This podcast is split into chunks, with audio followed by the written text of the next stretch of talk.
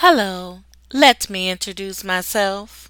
My name is Nancy Winningham. I am a wife, mother, published author, motivational speaker, and podcaster who loves to encourage, enlighten, and inspire all by sharing my marvelous testimonies of God's continued grace and mercy. Today's winning word is busybodies. The Bible says in 1 Timothy 5th chapter 13th verse, besides, they get into the habit of being idle and going about from house to house.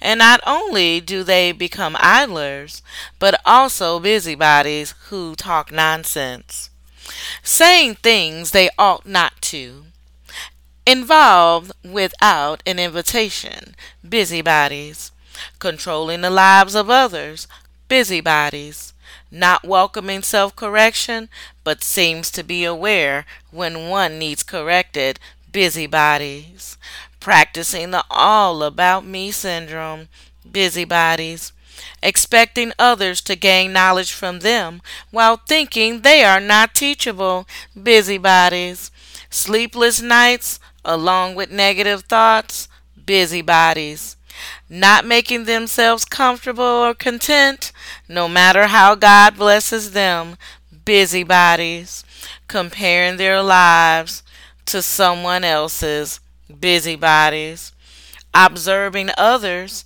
and wondering how they succeed.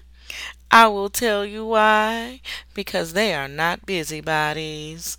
Thank you for joining me today. See you next time.